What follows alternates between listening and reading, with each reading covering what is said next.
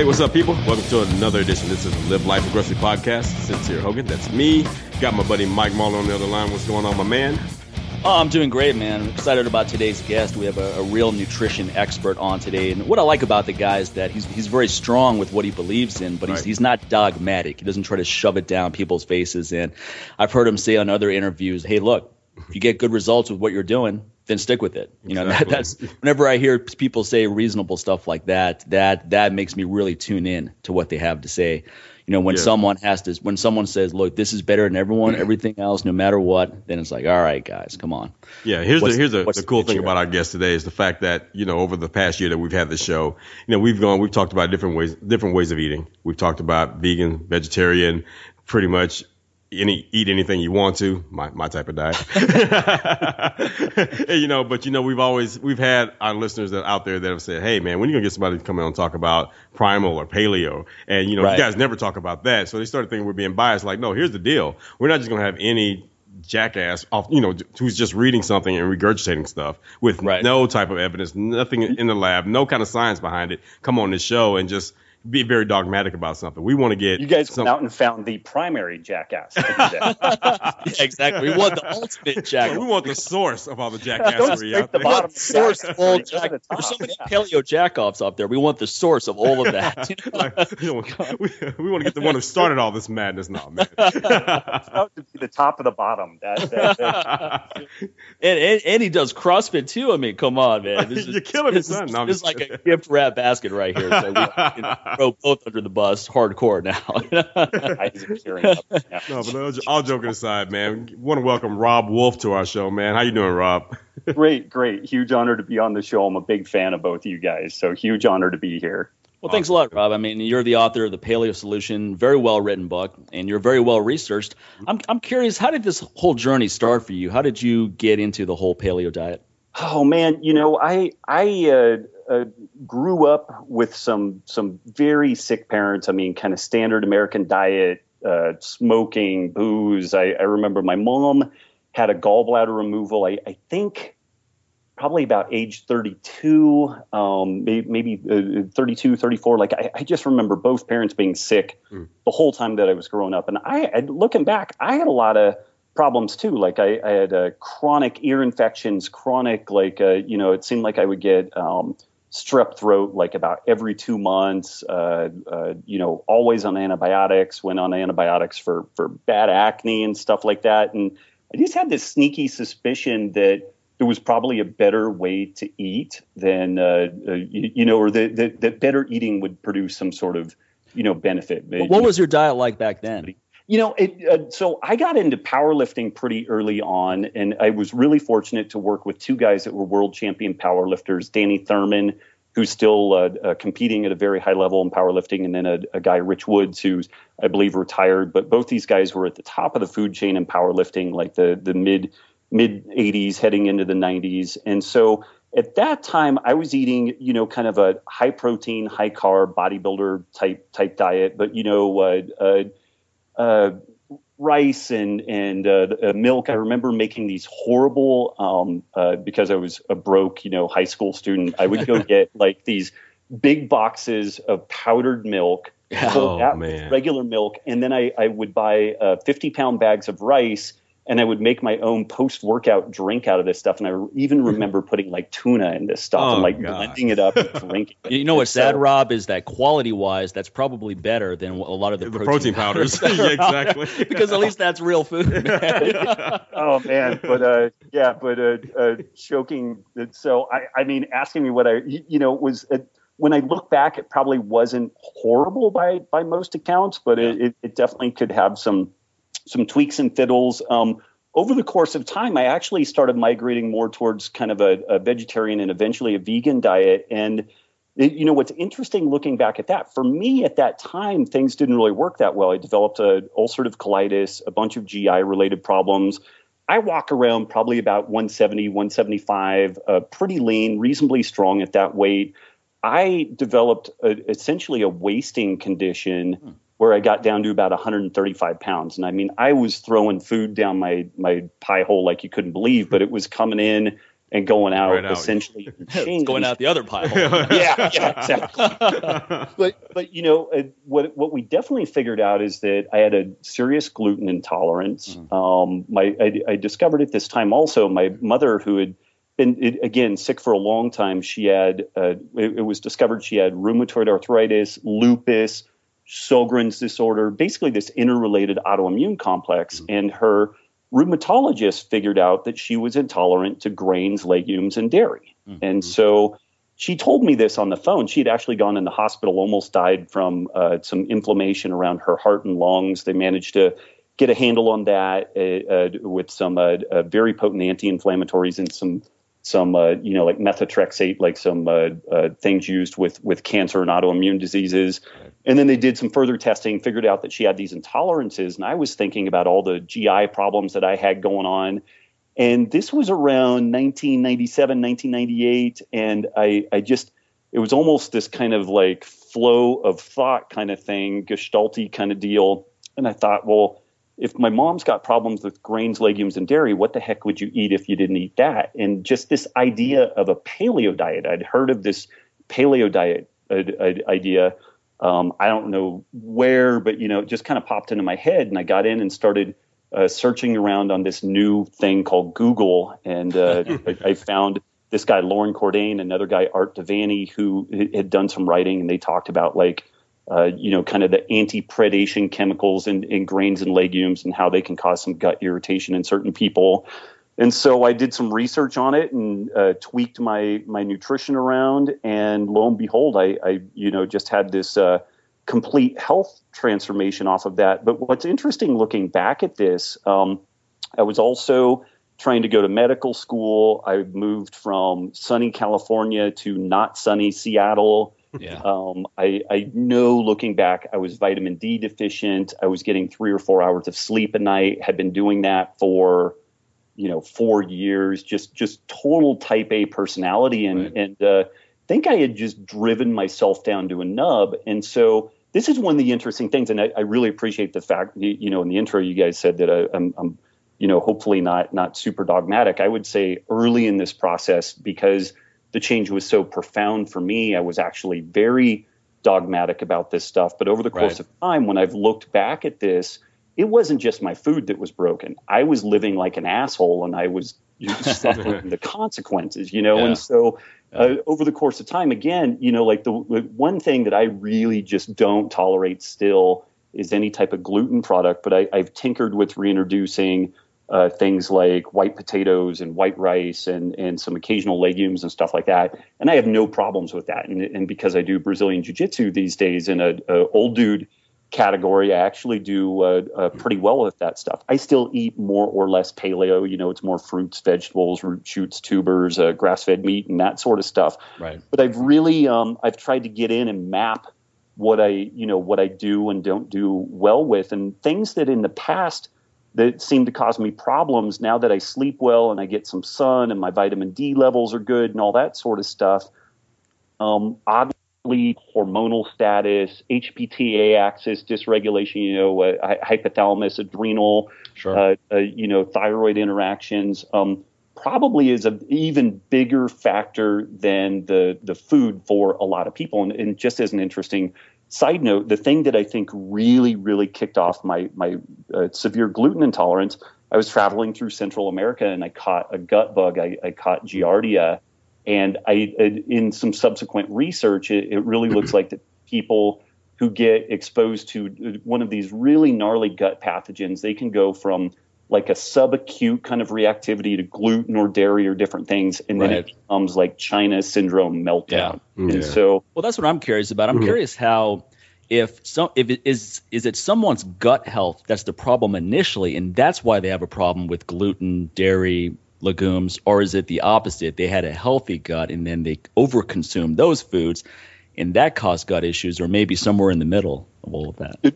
And living there, they develop some health issues, and then when they start trying to unravel what's going on, they're like, "What are you talking about? Like my my sleep and exercise affects my gut biome, and my gut biome, the the bugs that live in my gut actually affect how I handle or don't handle different foods." And it's like, yeah, and the fact that you're a night shift firefighter you know that's going to affect you in way more dramatic ways than if you're just like a, a stay-at-home mom or dad or like you work an eight to five job and you're not sleep deprived right. um, five days out of ten you know and you start getting all these nuances that are good to know and you can help a lot of people with it but it gets very challenging to have a simple story that people don't get completely blown out of the water and they're like forget it i'm going to eat doritos and i'll just go on stat right. so yeah yeah I think people often diminish the importance of nutrition, but at the same time, they also diminish the importance of sleep, restoration, stress management, or even more important, eradicating things that cause stress wherever possible. Right. You know, if you have a job you hate, or you're in a relationship that's completely draining, or all your friends are losers,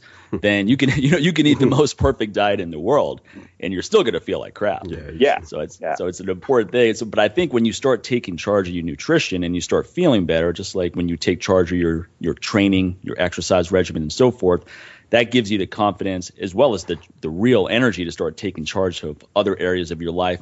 Have you found that when people get on paleo diets or whatever modification you recommend, that when they start feeling healthier, it starts having benefits in other components of their life?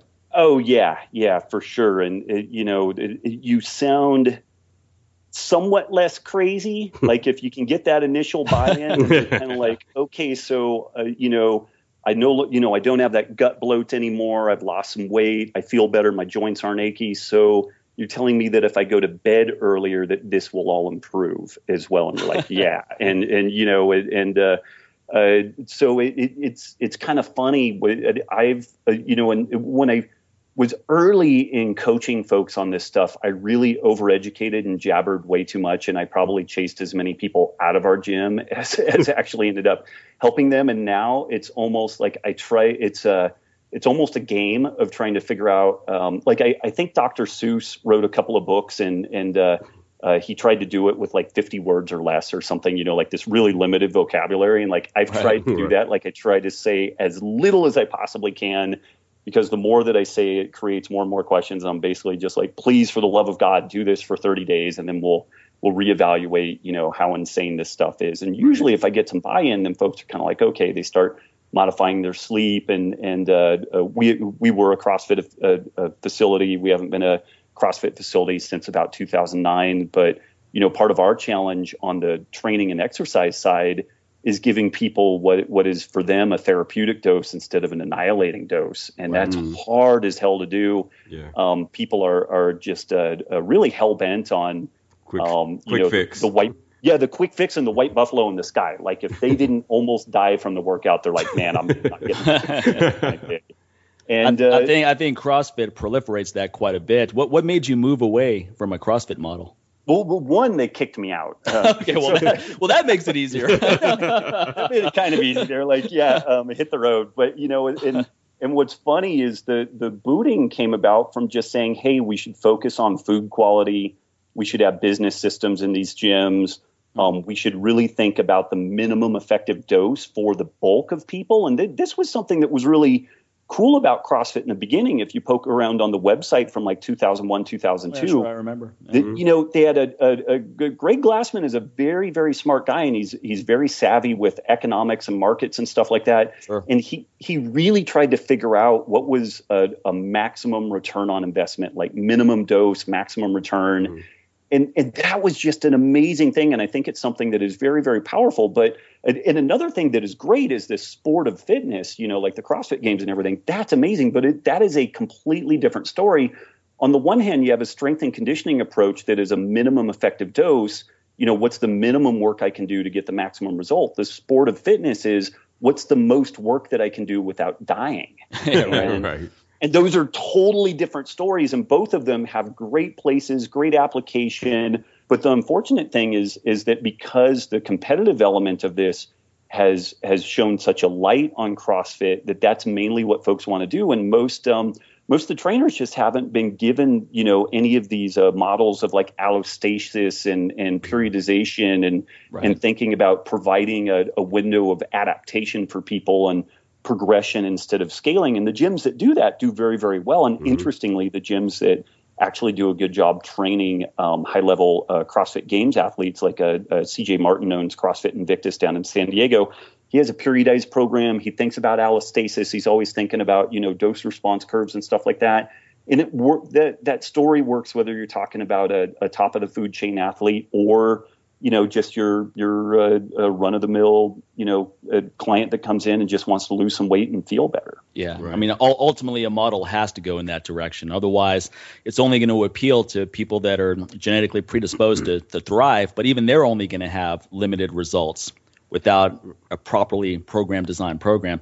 I think I think one of the sometimes some, some of the issues I see with CrossFit program design are just some of the things just don't make sense, such as three posterior chain exercises all done in a row in a circuit. So, for example, deadlift for repetitions, then box jumps, yeah. then power cleans, right? So, I mean, mm. deadlifts, especially power cleans, a technically driven exercise. The last thing you want to do is be in a fatigue state doing that, especially as a beginner who is not proficient right. with the execution right. of the move and then box jumps for repetitions. So I mean, these these are all deadlifts is are more technically technically demanding than most people realize. I mean, it's not technically demanding at a amateurish level when you're just picking up your body weight or so. But when you get into a really when you're doing double body weight or triple body weight, if you're not technically proficient, you're really going to hurt yourself.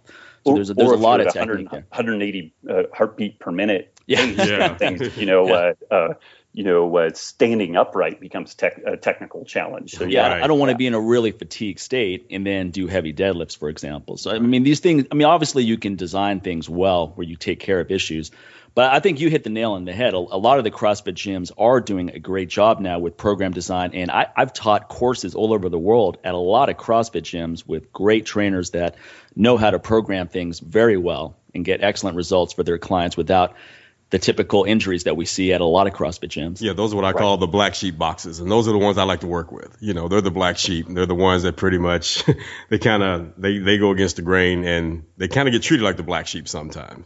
So they, they, they, really do, and you know the irony there is that. Um, not only do they do better by their clients, they tend to be more financially successful. They tend to have longer uh, retention. So you know you don't you don't create a gym full of, of wimps, you know, doing right. some smart programming. You know, you actually create a vibrant, uh, uh, economically successful story, and right. and you keep people around over the long haul. We exactly. we just passed. Yeah, yeah, yeah. And, it's, it's, yeah. and when you said that, you know, most of those are more financially successful. It's funny because, you know, I agree with that. When people ask me, you know, what CrossFit gyms do I recommend here in Houston? And I tell them I pretty much recommend probably the same three guys every time. Every time, right. you know, you know, my man you know, my my boy Rob Exline, you know, with mm-hmm. CrossFit mm-hmm. West Houston, you know, and also my boy Carlos in CrossFit Houston as well. You know, they're they're very very good at what they do. Rob is a guy that's continually learning, and he doesn't just learn CrossFit. I mean, he's been to courses with Mike and myself, and he, he's continually going to other kettlebell courses to make sure that he's learning how to proper kettlebell technique and and different styles of kettlebell technique. Because let's just admit it, when it comes to kettlebell training in CrossFit, a lot of times it leaves a lot to be desired. It's kind of it makes you kind of cringe watching some of the stuff that's happening right there. And you know, he's not afraid to reach out to some guys who actually like this is what they do. Let me reach out to them and learn as much as I can so I can make sure that my clients are getting the very best from me and our and our gym at the same time and no one's going to get hurt. And I think that's what ends up happening. I think they tend to a lot of these CrossFit gyms tend to not focus on the whole keep this person safe type model. You know, it's just like, right. no, let me just kick their ass and then let's let's take a picture of them falling out where you can just draw chalk around them and look like they just got shot, you know, or something like that, man. And just, they take pride in that madness. But I'm just like, no, man. You the, the object here, the first rule is to make sure that that client leaves. First of all, they're safe, they're not injured, and leave them with something where they can come back. I mean, they got a victory. Mike and I talk about this all the time. Leave them with a victory every time they go and train. Leave them with some kind of positive note where it's like, boom, they got a gain, they got something here, and they can come back on a high note and not just feeling defeated every time they train. Yeah, because it, it, uh, it, even the toughest person, like you can only show up, uh, you know, so many times where the the 15 or 20 minute drive to the gym, you've got butterflies in your stomach. exactly. it's like a first date. yeah, like you've pooped like 15 times before that because your body is just voiding everything because it knows it's going to be a fight for your life. And like I, I think there's a lot of competitive people that dig that in the beginning, but you know, you, you even get into the Navy SEAL and Spec Ops community and stuff like that, and then people are like, I really want to go because I really like the community there, but um, I don't know if I want another, you know, white buffalo in the sky kind of gig. And so it, it uh, yeah, and just giving some thought towards uh, multiple program offerings, some periodized programming and stuff like that. Uh, you you you can um, that way you can keep people in the program long term. We've been open. We just passed uh, ten years in business. We have some clients that have been with us eight and a half years, and you know it's uh, it's challenging to keep them progressing and and uh, and safe and keep it fun. Mm-hmm. And part of the reason why we we did uh, multiple program offerings, uh, Olympic lifting, kettlebells, gymnastics, like all this different stuff, was that these folks still wanted to come to the gym, but they would drop off the map. And I'm like, hey man, where have you been? And they're like, oh, you know, this, that, and the other. I'm like, hey, are you just getting tired of the beatdown? And they're like, yeah, you know, and they feel like a failure for admitting that. But it was some really good feedback for us, and and that goosed us into producing some different program offerings. And then I, I, would ring those folks up and be like, hey, why don't you come back and check out like our our uh, lift class or our, our balance bodies, which is basically a gymnastics class and stuff like that. And they're like, oh man, I love it. And then they'll get one, you know, one or two, you know, real uh, uh, fire uh, fire breather type workouts a week. But then they'll do uh, three really, you know, easy from an intensity standpoint, but you know, very technical like O lifting or some power lifting. We have a essentially like a powerlifting with some some curls and tricep kickbacks class, which is huge. We have like a waiting list to get into this thing. Mm-hmm. People love it, and uh, and then they circle back around and and uh, you know start doing the the kind of more like classic CrossFit Games prep type classes. And lo and behold, they're more technical and they're they're recovered and they're they're ready to to really get after it. And so it, it's been good. It's been really good, and I really encourage folks that that play around with this type of training to just give some thought towards um, multiple program offerings, some some different program design. My wife's website, uh, NickiVioletti.com, she wrote a number of articles on like the on ramp, which is a whole progression for starting beginners and getting them moving through the the whole thing. We really lay out for free the whole way that we structure our our gym, and the people that have implemented that they tend to do way better financially and and uh, just less less of a liability risk too, like yeah. less likelihood of right. hurting somebody, which is, is yeah, a bonus key. for everybody. That's key. Yeah. That, that, can put you out of business. Yeah. All it takes Quickly. is one person. to, my, yeah. to my aunt, send you to bankruptcy with a lawsuit right. here and there. You know, and people want to feel good, and if you're not helping people feel good, it's going to come back to get you. But you know, to be fair to CrossFit, I, no no movement has done more to get out functional training, whatever you want to call it, to the masses than CrossFit. I mean, the, anytime I talk about kettlebells mm-hmm. to someone who's not in the fitness industry, if they know what, a kettlebell is, they'll mm. always say, "Oh yeah, CrossFit. CrossFit you must yeah. do CrossFit." Same thing with Olympic lifting. You know, the average person who's in fitness, I mean, mm. not even just just a lot of people now know about Olympic lifting, kettlebell training, and, and more athletic styles of weight yeah. training as opposed to bodybuilding knock off uh, bells. They had club bells. Right. And I was right. just like, yeah, if CrossFit wasn't around, this wouldn't be happening. It would still be like, you know, step aerobic stuff here. exactly. So, yeah. yeah. And yeah, because, yeah, go ahead. Go, go, ahead. No, go ahead. Go ahead. No, I was just saying. Um, Robb, brought, you also brought up um, a very interesting point earlier. You were saying that um, just kind of going back to nutrition and, and the paleo diet.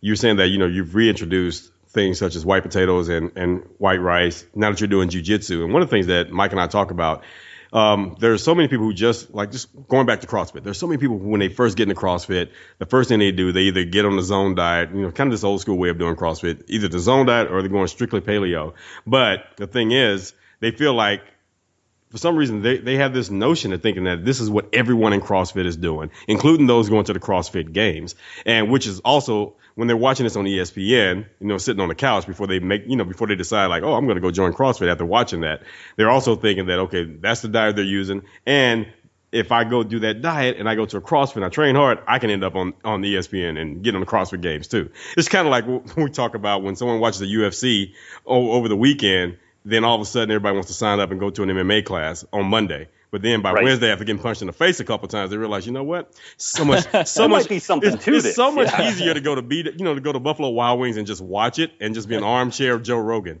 You yeah, know, it's not, it's not, the same as punching your heavy bag at your exactly. home gym, right? It's like, wait a minute, that's he, not hitting you back. It's exactly. a lot more fun when you're just doing the hitting. You know? Exactly. Yeah, yeah when your femur is getting sheared in half exactly. with a high kick, it's like, oh, that sucks. Like, wait a minute. so, and, you know, on on the nutrition side, it, it's it's interesting because it. Uh, you know, we're in it, the westernized countries are in the, you know, these massive uh, uh, kind of healthcare crises and, and uh, uh type 2 diabetes, insulin resistance just going through the roof. And people yeah. get all wrapped around the axle of like, what do you, you know, what's the cause and stuff. But right. from my experience, usually lowering glycemic load, um, typically, you know, a, a denser carbohydrate sources, that's an amazing place to start. It may not be where you finish, but it can be a really, really uh, amazing place to start. But we have so many people that are sick that most of the messaging that goes out is this kind of lowish carb kind of paleo story, which for the vast majority of people, that that's really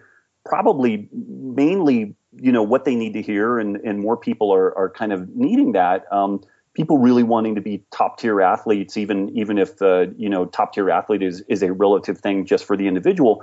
That message is different. They need carbs. They need to think about post workout nutrition and and all that type of stuff.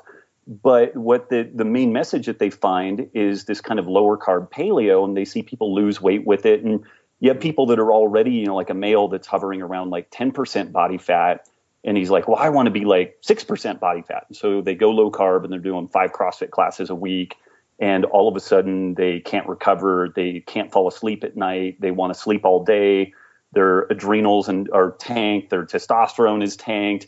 And they, they, you know, the thing that they went after was the, the fix for the fat metabolically broken person. They didn't tackle this with an eye towards performance nutrition. And it has just been a bugger to educate people and to get enough of both of those messages out there that like hey if you're an athlete and you're not metabolically broken you probably need to tackle this in a very different way than right. your sick metabolically broken office worker right. and that I, I, guess I, I look at it now as job security because it's just like people just don't, don't really get that thing no matter how much I talk about it on podcasts or write about it on blogs or in books right. or whatever. Um, you know, people are and it, it, you know, good on them for always experimenting and, and tinkering and fiddling. But I, you know, it, uh, keto adapted athletes are interesting to me.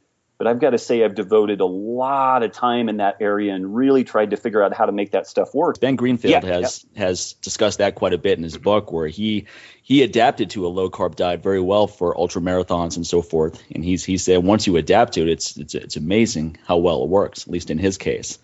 So right. it's a, but with with MMA, you feel that it's a, it's a different energy system where you don't think it'll work I, yeah, quite as well. I just um, it, and you know I I again experiment of one, but I've also worked with other people and tried to fiddle with this stuff, and it just uh, when you're really trying to tap, you, you know, when the intensity uh, ratchets up, you, you know, as a, a, relative percent of one rep max carried out for multiple repetitions, or as a relative percent of uh, VO2 max um, you know, you, you, ideally, clearly, you want to get as much of your exercise activity fat fueled as as possible. Like th- those are, you know, the differences between the Lance Armstrongs and and the the kind of also rans. Like the, these people have greater mitochondrial density. Right, right. They have some enzyme, you know, uh, uh, uh, efficiencies where they mobilize fat more efficient efficiently, getting it into the the mitochondria and moving it around the body and stuff like that. But there's some point there where you no, no, matter how well adapted you are on that spectrum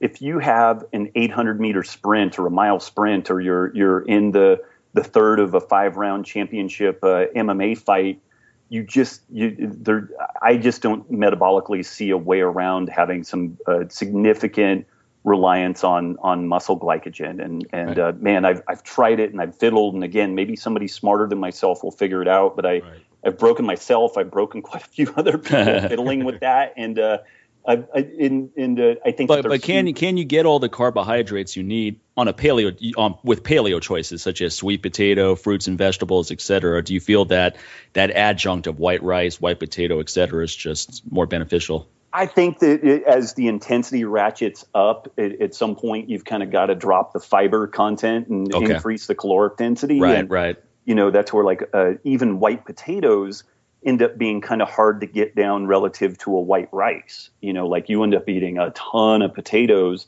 relative relative to white rice or or like some uh, uh, noodles or something like that. Like they're just so much more calorically dense. And when you have people that are, you know, they need to put four to six thousand calories a day down to be able to main acti- maintain activity level. Um, it, it, you know, that's where uh, you've got to really, you know, you, you keep an eye on some nutrient dense stuff like, you know, some berries and some good quality, uh, ideally grass fed protein and stuff like that. But then it, you've, you, you, you know, is your gut going to be able to handle um, a, a, bunch of uh, pumpkin or something, you right, know, right. that is really low glycemic load and would be great for a relatively sedentary office worker and right. will have that that Tour de France biker like shitting like a goose most of the way through their their, their thing. That, that's know? really it, the key that a lot of people yeah. diminish as well is the importance of gut health. I mean, if your gut is not healthy, that your your performance, forget about your performance, your mood, your day to day quality of life is going to be very poor. So yeah, and your I, life I is literally going your life is literally going to be full of shit. Absolutely, yeah. It, it's um, it's kind of uh, my wife that does most of our bookkeeping, and you know, about every three months she pulls out the paper shredder, and we have this like uber mega bulletproof uh, paper shredder but my wife will overwhelm the thing and burn the goddamn thing out. Like every about every nine months, we're like ordering a new paper shredder. I'm like, this thing has a limited capacity. You, it it says it will take seven sheets at a time. Trying to do ten will kill it. You know, and and, and that's kind of the the same deal with the with the food. You know, if you're really pushing the outer edges of human performance, then things like waxy maize starch with some whey protein post workout. Um, you know, uh, rice, noodles, uh, uh, white potatoes. Like you, you've got to start looking at the the caloric mm-hmm. density and uh, keeping as much of an eye towards the nutrient density, vitamins, minerals, antioxidants, those sorts of things as you can. But um, you know, the calories are really going to end up being king in that, and and uh, uh, you know, fat is nice in that it's calorically dense, but uh, again, um, I only see up to a limited adaptation of that you know that fat adaptation. There's some great arguments for doing some uh, periodized block training where you're, where you're training in a bit of a deficit. So even right. with some MMA athletes that I work with, we'll kind of do some training blocks where they're doing not super intense training. They're doing more some volume training like rolling and, and lots of uh, uh, Thai pad work and stuff like that. Mm-hmm. Not super technical, but kind of building engine and i will carbohydrate restrict them for a chunk of time right. trying to build some of that adaptation and also just psychologically it sucks so bad that they've gone to this point yeah. where they're they're really training in a state where they're they're just exhausted and yeah. they've got to motor through and they've got to overcome that Real stuff mental toughness training yeah mental toughness training and maybe getting a little bit of metabolic efficiency out of that sure. but but when we start getting ready for fight camp and we start ramping people up, it, it just doesn't work, you know. It, it, and again, this has been my experiments with a good number of people. Again, maybe somebody smarter than myself someday will figure out how to make that stuff happen.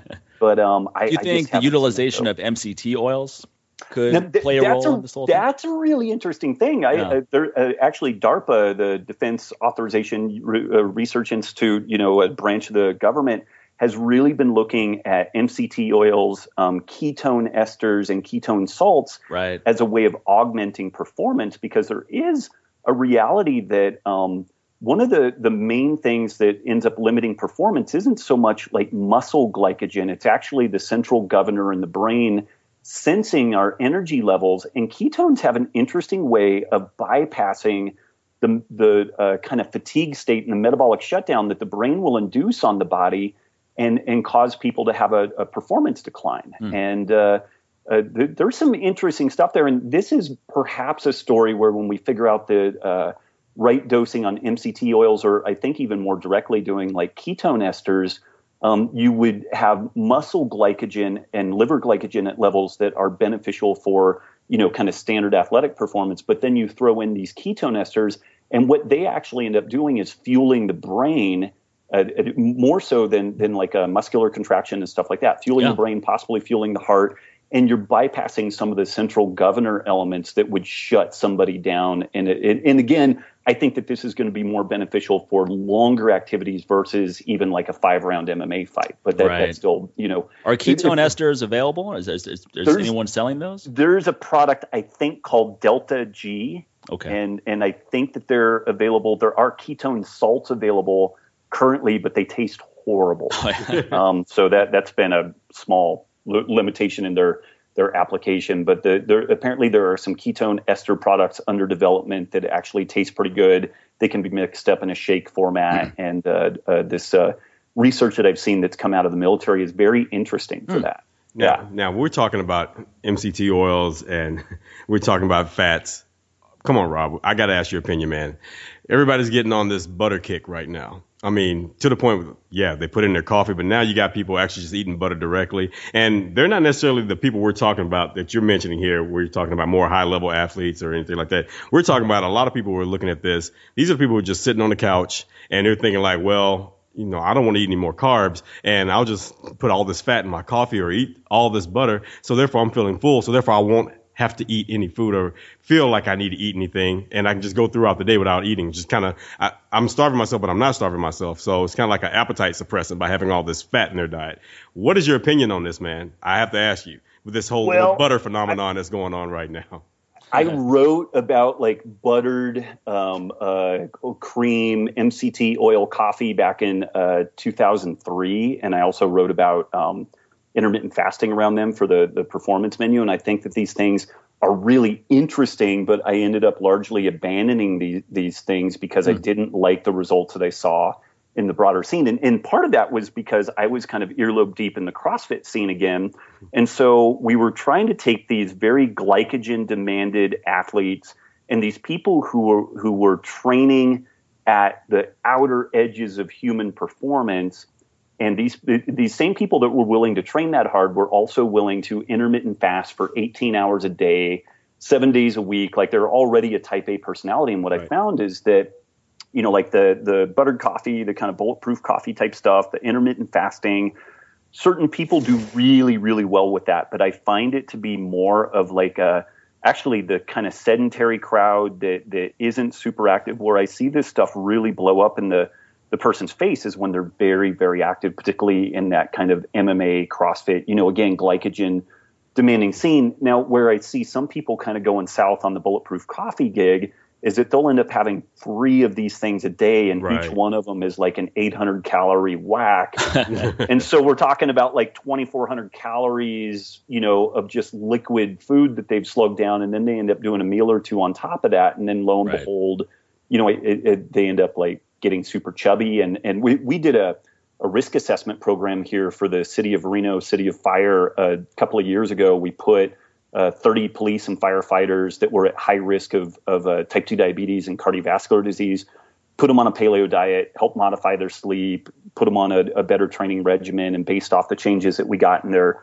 cardiometabolic parameters, uh, it, it's estimated to save the city of Reno about 22 million. And very closely at folks' lipoproteins, which um, people are usually familiar with HDL and LDL cholesterol but cholesterol is carried around by HDL and LDL lipoproteins. And those are really the things that we, we want to look at. And one of the things that we've seen with folks doing um, the, uh, the buttered coffee is that their lipoprotein count will sometimes skyrocket. Mm, and yeah. uh, that's very concerning. It doesn't do it with everybody, um, but there, there's a, a, big enough chunk of people out there that um, uh, they should they should definitely get their their uh, uh, lipoprotein numbers checked, uh, not just uh, you know standard lipid panel of total cholesterol, HDL cholesterol, LDL cholesterol, but they need to get LDL-P, LDL particle count, HDL particle count, ApoB, um, maybe LPPLA2, LP little a couple of couple of things like that. And I've got some blog posts that talk about that stuff if people want to want to geek out on it. But um, it's concerning. There are some people that are potentially doing some long term damage on themselves. And again, this was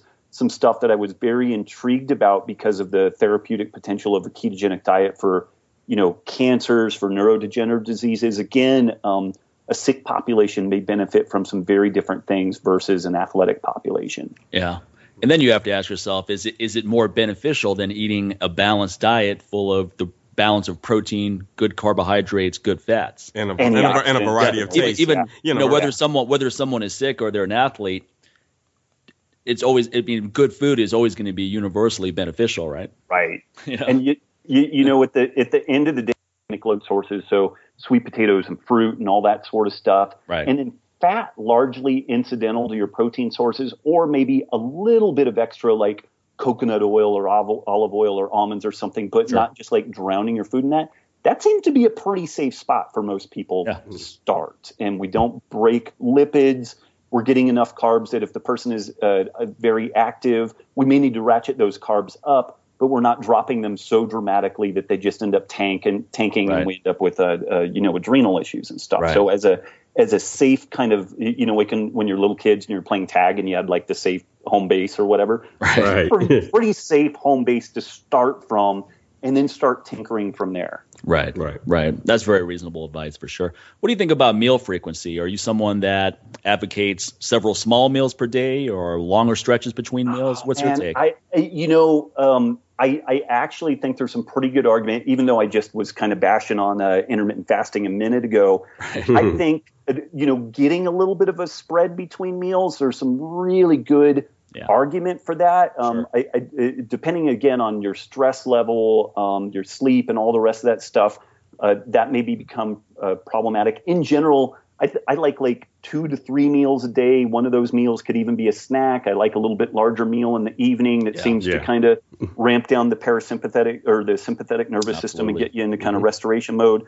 That seems to work pretty well. If somebody has some adrenal issues, some blood sugar regulation issues, some thyroid issues, they may not do well on that. Right. They may need to do more like five to six small meals a day and kind of titrate those meals. Do you think over time that person would do better with long stretches though, where they can rejuvenate insulin receptors, insulin sensitivity, leptin sensitivity, or is it because of the adrenals are so shot? That I, I they need those more hits I the think their ability to go further and further between meals is a nice diagnostic measure for how healthy they are. Right, right. And, mm-hmm. and as we start you know, if it's a male with low testosterone and, and impacted adrenals and thyroid, as that stuff starts getting fixed, then they'll notice, hey, I can I can go three hours instead of two hours without you know wanting to rip somebody's arm off and, right. and stuff like that. Yeah, that's so, what I feel too. I feel that your ability to go fairly long stretches, five six hours, up to eight hours, is a good sign of how well you're utilizing the foods you're eating, as well as your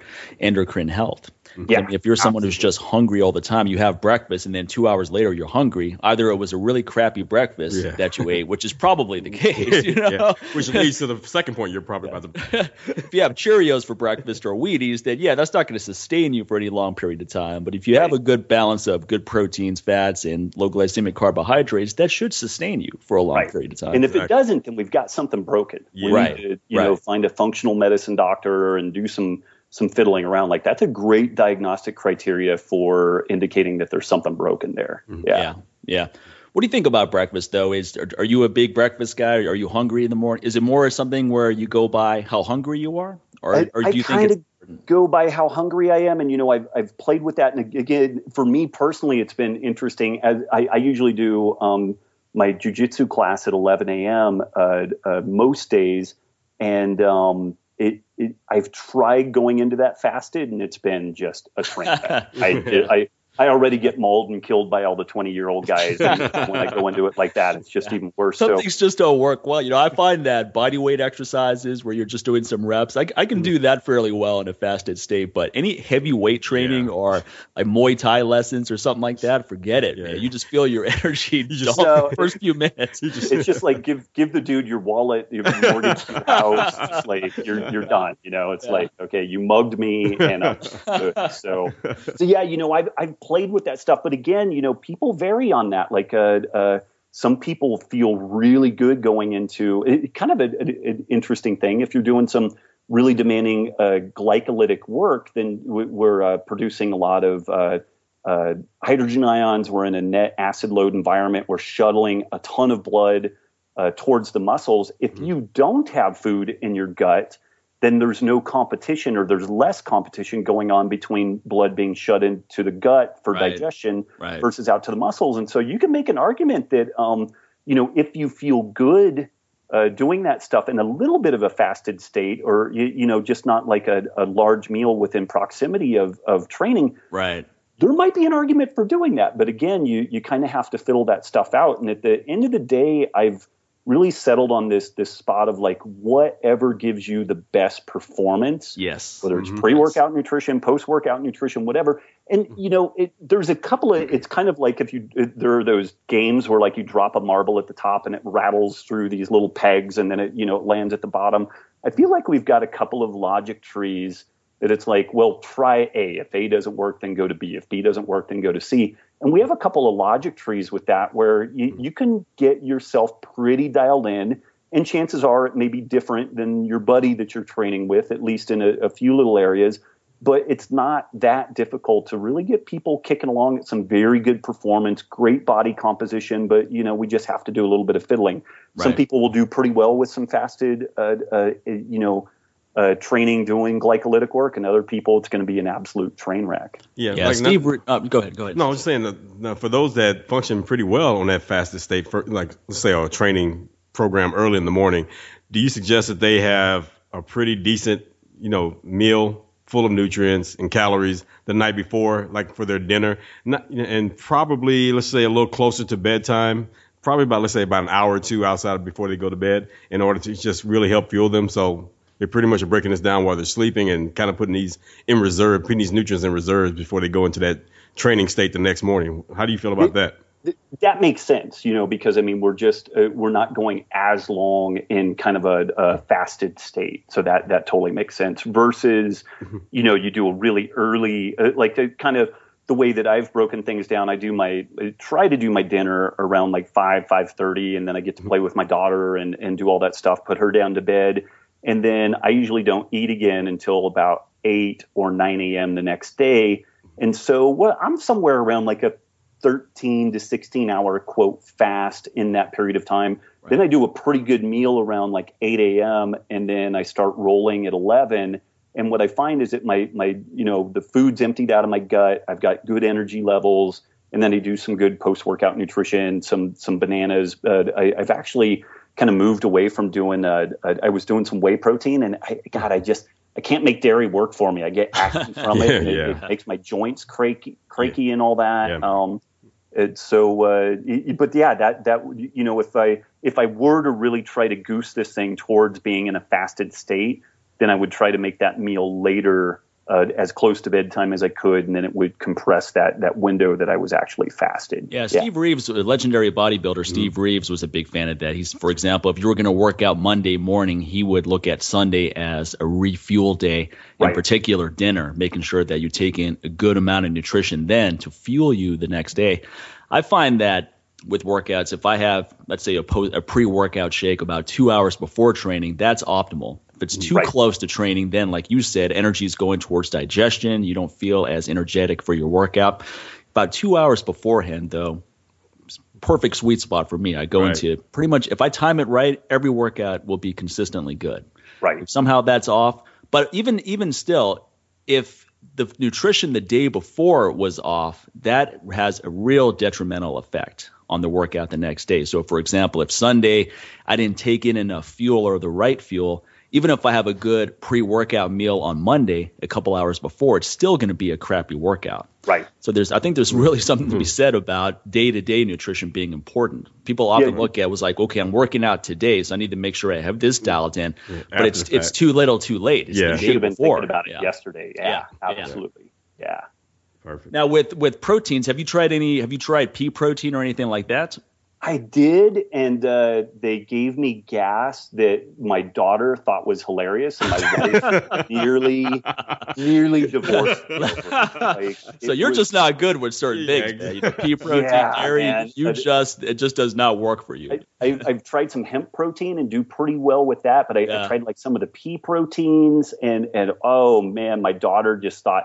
So it, it, it was kind of cool because I, I've uh, got my daughter convinced that whenever I fart, it's actually my wife that is farting. so she's like, "Mama farted," you know, and and uh, so it's pretty hilarious. But um, you know, it, it, it, also at some point when when it literally sounds like a, a 50 gallon whoopee cushion just like deflating with a 45 pound plate on it. I'm like, okay, yeah. yeah there's there's, there's you know, a lot of times people feel like they need to do all this testing and so forth to ascertain whether their gut health is good or not. But there there's some organic testing exactly. that that is pretty obvious, right? I mean, if you have a meal and the rest of the night you're just ripping and you're ripping and you look pregnant like you're about to have an alien, look like you know an episode of V from the 80s, it's like something's growing right. on in your stomach. Like there's a hint you don't need to eat that anymore. yeah, it's like okay, I'll stick with hemp protein and sardines post workout. Probably I okay. I had this uh, tempeh sandwich oh, in God. in Arizona. Where was this in Arizona? Flagstaff. I was up there with my brother, and I mean, it it caused so much gas that it was all the way up in my sternum. It was just miserable. like I don't oh, need to eat God, this ever again in my life, man. This is terrible. Yeah, this is the this is a horrible feeling. That makes you really sympathize for people that have gut issues where like if this is basis. their daily experience god that's got to be miserable man right. there's no way you're going to feel good mentally with that going on all the time there's no way you're going to have confidence you don't have any real energy because so much energy is being wasted with all the gut issues you have right. so that that's I, I think that's the one area that there's there's good people putting out great information about the importance of gut health, but I I still feel that that's a big disconnect with the masses where they really don't understand how critical that is. Where if your gut is not healthy, it doesn't matter what supplements you take or what you're eating, and you're not getting the full benefits yeah. of any of that. You're not even absorbing right. that stuff half the time. So yeah. Yeah, and it, uh, you know, talking about poop is just not a very. I was just, and I was, topic, so I was, it's, a, it's a hard one to sell. Unless you women, and then I don't want to hear about their poop either. So. but you know what's funny? No, to my, I, I don't know, Robb. There's something about it. It's like once you're married, you start to realize, like, you know what, women, y'all talk about farting and pooping more than men ever do. Like, what right. is up with that? But the, the, with with each other, they don't want to talk about it with us because all of a sudden it's like, oh, no, that's not ladylike. But when they get around their friends, they talk about poop far more than we do. Like, damn, what are y'all six? like, seriously, man. But you know, I also think that also that what's happening now, there's this I even see these memes going around like, you know, what's what's in your shit. You know, I see this meme, but it's on Facebook. I'm like, wow, we're going there now. So now you start having this focus so, like, what's your poop? Thanks to Dr. Oz. Thanks, you, know, thanks to doc, who's the poop master? Dr. Oz is like the poop master. I think this dude is real. I think that is straight up a fetish of his because he's always talking about poop, and then that, that gets everybody else excited about poop, which is funny just to say in itself. But no one talks about farting. I said, you know what? Before you get to the poop, let's talk about your farts. How often are you farting and all that? And think about that. It's not just this thing where it happens and you start. Hello. Hello. Oh, yeah, there we go. I guess Skype didn't appreciate me saying, you know. I didn't. I didn't want to talk. I mean, I, I, I thought I got dropped, so I was keeping silent. Then I get the, NS, the NSA shut us down. Yeah, yeah. Hey, we will not be talking about pooping and farting and shitting and all that because then you'll blame the GMOs. well, no, guys, but, I, I, this has been a great uh, podcast I would love to come back on, but my wife is actually uh, tapping her foot, looking at me because we got to hit a midwife. Man, yeah, we appreciate. So. I knew we wanted to wrap it up around this time, so we really appreciate you coming on, man. Everyone, check out robbwolf.com. Check out the Paleo Solution. Robb has a lot of great information on his website, his blog, his podcast, his book. So check all that stuff out. And thanks again for coming on, man. Very informative really great. Huge honor being on. I, am a huge fan of what you guys do. Uh, uh, just always doing fantastic work. So uh, I'll get you guys both on on my podcast, and uh, uh, we'll we'll raise it. You guys bringing me on yours brought down property values. Bringing you on mine will will raise property values. So, yeah. so I think you're I think you're definitely going to help our show out. So we we appreciate it, man. You have a great day. Thanks, man. Awesome, guys. Take care. Take care, bro. Bye bye. Thanks a lot. Take care. Again, that's Robb Wolf. Check out the Paleo Solution. Check out robbwolf.com. Check out his podcast. And, you know, keep an open mind. A lot of times people don't want to listen to people that they automatically disagree with. They're like, well, I don't, I don't follow that, so I don't want to hear what he has to say. And, you know, that, that's a limited way to look at stuff because you're always going to pick, even when people have totally opposing ideas to you, often there are certain gems that you would have missed out on otherwise. Exactly. By, by just not having that open mind. So you don't have to agree with everything someone says in order to learn something from them. Exactly. So and and a lot of times you probably already formed an opinion about that person before you actually get to know them. You probably look at like, oh, he's probably this, this, and this, and then you listen like, wait a minute, that wasn't so bad. That wasn't what I thought okay, right. maybe you know, maybe I need to look into more of his stuff now and not just go by what I've been reading on the internet and and or what these dogmatic jackasses have been saying, and then putting all that on. Well, Robb Wolf says this, and Robb, Robb didn't say that. It's kind of like all those Buddha quotes you see on all these memes. Buddha didn't say that, so it's the same thing, man. So yeah. And then you have to look at how someone's evolved, right? So someone yeah. may read Robb's book, which came out several years ago, and they don't realize that that's several years ago and that he's actually evolved his message since then. So you have to look at what's current. You know, don't look at what someone wrote. Don't look at an article I wrote 10 years ago and then and then quote me on that as as what I believe necessarily 100% now exactly. because chances my message has evolved since then. Now here's a message that is that you you want to utilize and that's using coupon code LLA to get 10% off any of my nutrition supplements, the best testosterone booster, recovery oil to make sure you get that sleep at night, have good adrenal health, and my Restorezyme to balance cortisol, lower inflammation. A lot of people don't realize that cortisol goes way up when your inflammation goes way up. So balance your inflammation and you'll naturally drive cortisol to a healthy level. So get on Restorezyme and use that coupon code to get it. Now also my videos, my t-shirts, my ebooks, you can get 10% off everything using that coupon code LLA. And don't forget to look at the Live Life Aggressively podcast summit course information on our respective websites on mikemahler.com. And I don't know if it's on your website, Sincere. Well, it's, it's, a link to yours. So, you know, since okay. that's where everybody's signing up. So therefore we don't confuse people like, oh, let me try to sign up here. You know, just takes them right there since you have all the information on your site. So you got a few spots open up. So get on that yeah. before it sells out again because it will sell out completely in no time. There's no doubt about that. Exactly.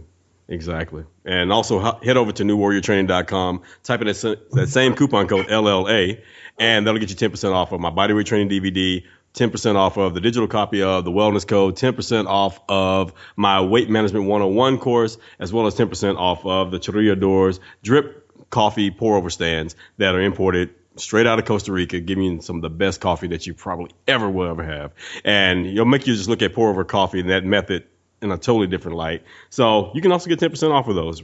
So just same thing. and when you come out, you come out to the Vegas course, you can use that coupon code to get 10% off lap dances at the Spearmint Rhino at Treasures. see, see, man, Mike hooked it up. That's 10% off, that's 10% off the bar at the South Point where the hotel deals are. hey, man, that's Mr. Las Vegas right there. He hooked it all up for you guys. So yeah, we're gonna get the LLA cards out for Vegas. you just go anywhere. Hey, man, LLA card. LLA. Oh, well, come on in. that's gonna be the magic phrase for getting it anywhere.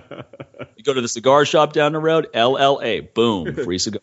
there you go, folks. So yeah, man. So also, people, make sure you head over to Stitcher and also head over to iTunes. Leave us a review. Let us know what's going on, what you, how you feel about the show, man. Share what you like about the show with the rest of the world out there. So for those new people coming along that come across this and they're wondering like, okay, what's the show really about? Well, hey, you've already given your opinion and they can see what, how you feel about it. That'll just make them want to just jump on the LLA bandwagon and the team a little bit faster. That, that's a form of currency too. So, yes, I mean, if you're someone who's financially strapped and you're going, man, I'd love to support Sincere and Mike, but I, I just don't have the money right now. Well, if you enjoy the show, which is free, then a way for you to reciprocate is to give us a review, spread the word about how you're enjoying the show. Yep. And then get your financial situation straight. so use the information that we talk about on there to get. We're gonna have to have some financial experts come on the show yeah, for our benefit, right? So we can get more of our listeners financially lucrative, so that they can have extra money to spend on all the great products and services we provide. So there we go. And even partic- participate in the lifestyle that we talk about all the time. So therefore, they're not just living vicariously through us, you know. So you can get out there and do the same thing. You too can go to Costa Rica. Okay. So yeah, man. So yeah, we'll do all that. All right, folks. Another great week of shows here. So keep all the feedback coming. Head over to those websites, and we'll see each and every one of you on the next show. Take care, everybody.